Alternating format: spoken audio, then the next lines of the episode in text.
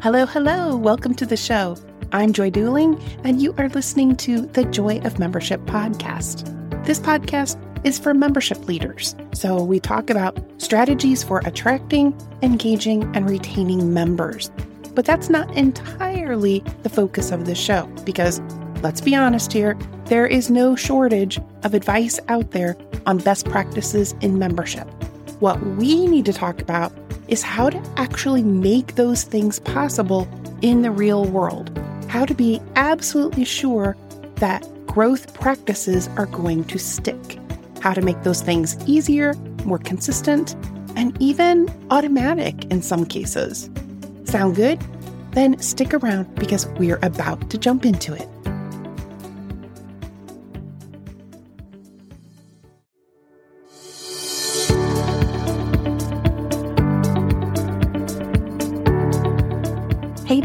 Joy Duling here, host of the Joy of Membership podcast. Welcome back to this week's episode. Raise your hand if you've ever wondered why the heck people think that your organization is brilliant, but they still don't become a member. Go ahead, raise those hands. I'll wait. If your hand is now raised, you are in good company. In fact, getting interested people to decide yes is something that challenges a lot of membership based organizations. There may be hundreds of potential members who sit on your mailing list, attend your hosted events, and keep an eye on what's happening without ever officially becoming a member. Equally problematic are the potential members who sit out there struggling with the same problems that they've always struggled with without ever recognizing that your organization can actually help them get out of that state of struggle. This stage of sitting is what I call contemplation. It is the second stage in overall member experience, coming immediately after discovery. In a nutshell, as soon as someone discovers that your organization exists, they've moved into the stage of contemplation they are faced with the choice about whether they should join. Now they can actively or passively participate in the stage, but if they know you exist and they haven't taken action to join, they are in contemplation. As a membership consultant, I often hear leaders say things like, people just aren't joining associations anymore, or membership is one of the hardest things to sell, or the people in our industry just aren't joiners, Joy. When I hear this sort of thing, I immediately know that their people are getting stuck in contemplation. And these are the reasons that membership organizations make up in their organizational heads about why that is happening. There are actually a number of really common reasons why this happens. And it's not that people aren't joining associations anymore because there are lots of exceptions. It's also not because membership is one of the hardest things to sell, because again, lots of organizations finding much success in selling their membership. And it's also not that people in the industry aren't joiners, because again, if you are offering something of value to someone, they will buy. Today, I want to talk about seven reasons that people don't join membership organizations that actually are true. These aren't the only reasons, but they are definitely at the top of the list. So as I run through these, I encourage you to think about which of these might apply to your organization. It's also important to know that all of these are fixable, but you first have to acknowledge that there's a problem.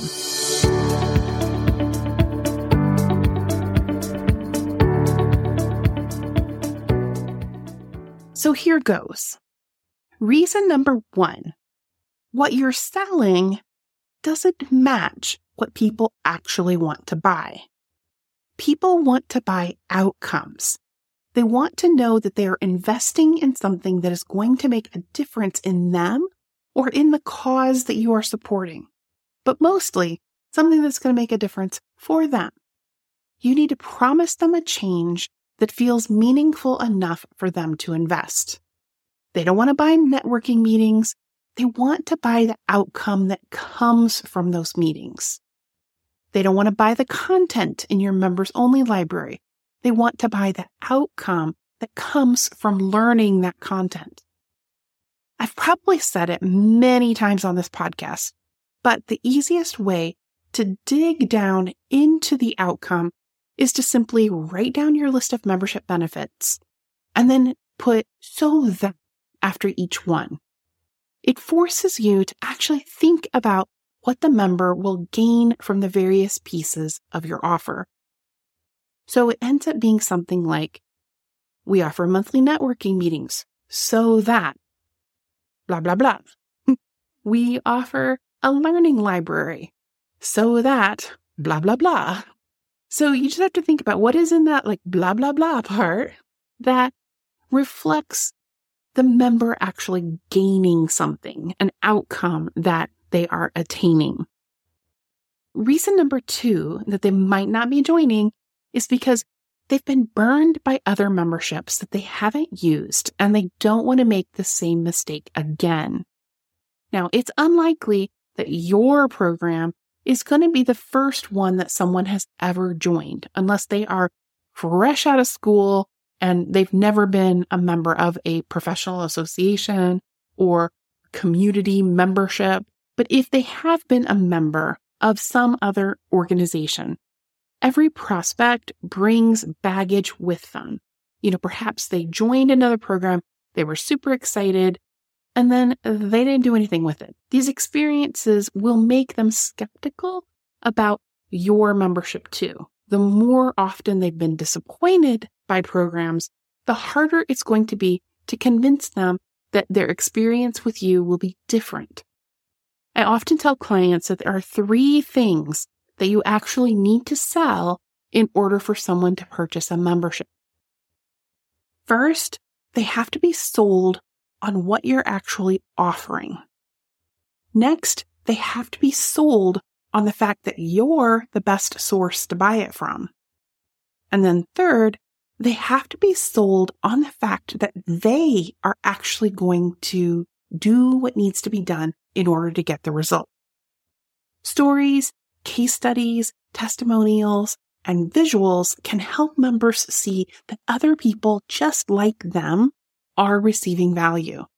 It makes engagement in the membership seem more doable because if these other people can get value and results, maybe I can too. Reason number three that people might not be joining is because they think that they can get what you're offering elsewhere.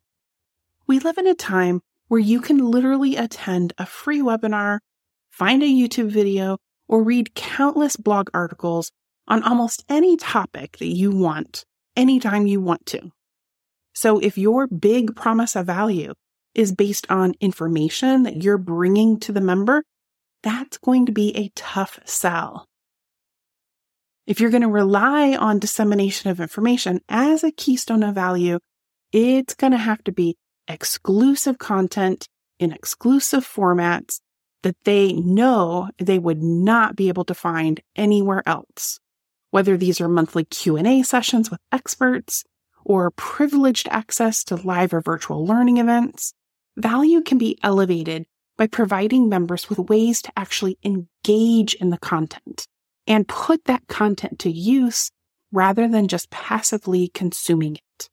Reason number four that people might not be joining is you haven't asked or you haven't been persistent. What's the only way to close a sale? You have to ask. This applies to membership programs too. No prospect should ever leave one of your meetings or exit one of your events without being asked immediately on the spot if they would like to join. Now, if they need time to think about it, that's absolutely fine but you must follow up faithfully. This is not always easy to do when you're busy running your programs. So here are a few tips that might help. First, develop an email cadence. Send one email every one to two weeks. You can pre write these and have them built automatically into a sequence that goes out without you having to do anything. Next, consider multiple channels. Your follow up doesn't have to be limited to just email. You can use phone calls, text messages, and even a postcard in the mail to stay top of mind. You mix it up, it keeps it interesting. Set a timeline. I blink my eyes and two weeks have passed. I'll bet the same thing happens for you. Set a timeline for follow up that you can easily keep track of. Otherwise, it's super easy for prospective members to slip through the cracks and be forgotten. Reason number five that they might not be joining is that they are getting what they need from you without being a member. Many organizations have a member rate and a non member rate. Maybe you have different ticket levels for your conference. Maybe you have some things that people can participate in for free. This reason that people aren't joining kind of ties back to reason number three, where if they think they can get what they want from someplace else, they're probably not going to join. The same thing goes here. If they think they can get what they need from the free level or the non member participating level, then they're unlikely to make a higher investment to join. So it's important to be strategic about what is free versus what costs a premium. So basic information may be free, but support and implementation may be something that is paid. And you'll need to really showcase the value and the results that people are getting because they've invested. A lot of times we as human beings think that what we need is information, but what we really need is support, accountability, peer mentorship. But if you let people kind of sit in the thinking that they are um, getting what they need just from the information, they are unlikely to take the step to pay. So you really have to highlight why just getting the information will never be enough for them to get the result. The sixth reason that people might not be joining is that you don't offer a payment option that works for them. Research consistently shows that with every increase in payment options, consumers will convert higher. So people buy more when they can use the payment method they prefer. They buy more when you offer credit cards versus cash. People will also buy more when installments are available to make a large purchase less painful. If you aren't currently accepting payments online, that shift is long overdue.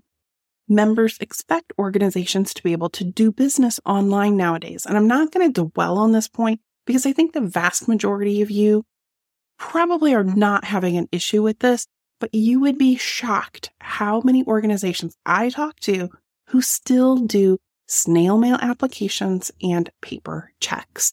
There are a lot of organizations out there that are still operating in that fashion. And the reason number seven, the final one that I'm going to talk about, is that you aren't actually selling. I left this one for last because it is a biggie, but it's not one that organizations typically recognize. When I bring it up, clients are often surprised because they have a website. It has join now buttons. There's an application online. Yet the truth is that this is not selling yes, having a website that is professional, well optimized, mobile friendly is important. And I don't want to diminish that fact. But it takes more than that to capture who your visitors are, what they might be looking for from membership, following up on their interests, and strategically presenting a buying opportunity. If your organization doesn't have a structured process around that, maybe because you're 100% volunteer oriented and you just don't have the time or the resources to devote to it, then people are probably slipping away before you even realize that there's a missed opportunity. So those are seven reasons why members might not be joining. Again, probably not all of the reasons, but these are seven very common ones. The problems that we talked about today are all things that I help my clients overcome. In fact, I have a whole slew of tools in my toolkit that can put member attraction and follow up on autopilot, preventing you from ever missing a potential member connection. If you'd like to talk about what's currently happening in your organization, you can hop onto my calendar for a complimentary chat via Zoom. While we're together, I'll be happy to answer all of your questions about what it might look like to work with a consultant like me and what you might expect if you had some new automations and structures in place. Simply go to joyofmembership.com slash consult to find a time that works. With that, I'm going to bring this episode to a close. I hope these seven reasons why people might not be joining sparked some thoughts that you can carry with you this week. I'll see you back here next week for another conversation between just you and I. In the meantime, take care.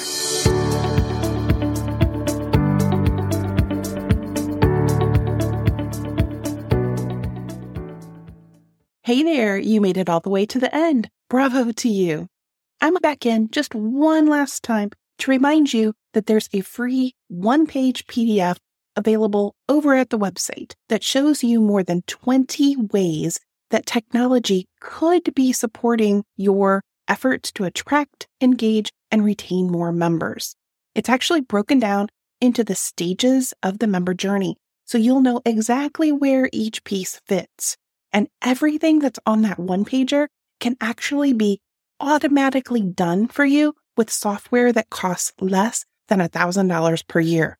So if you haven't already grabbed it, you can get your copy at joyofmembership.com slash tech. joyofmembership.com slash tech. T E C H. Have a great week, and I'll see you next time.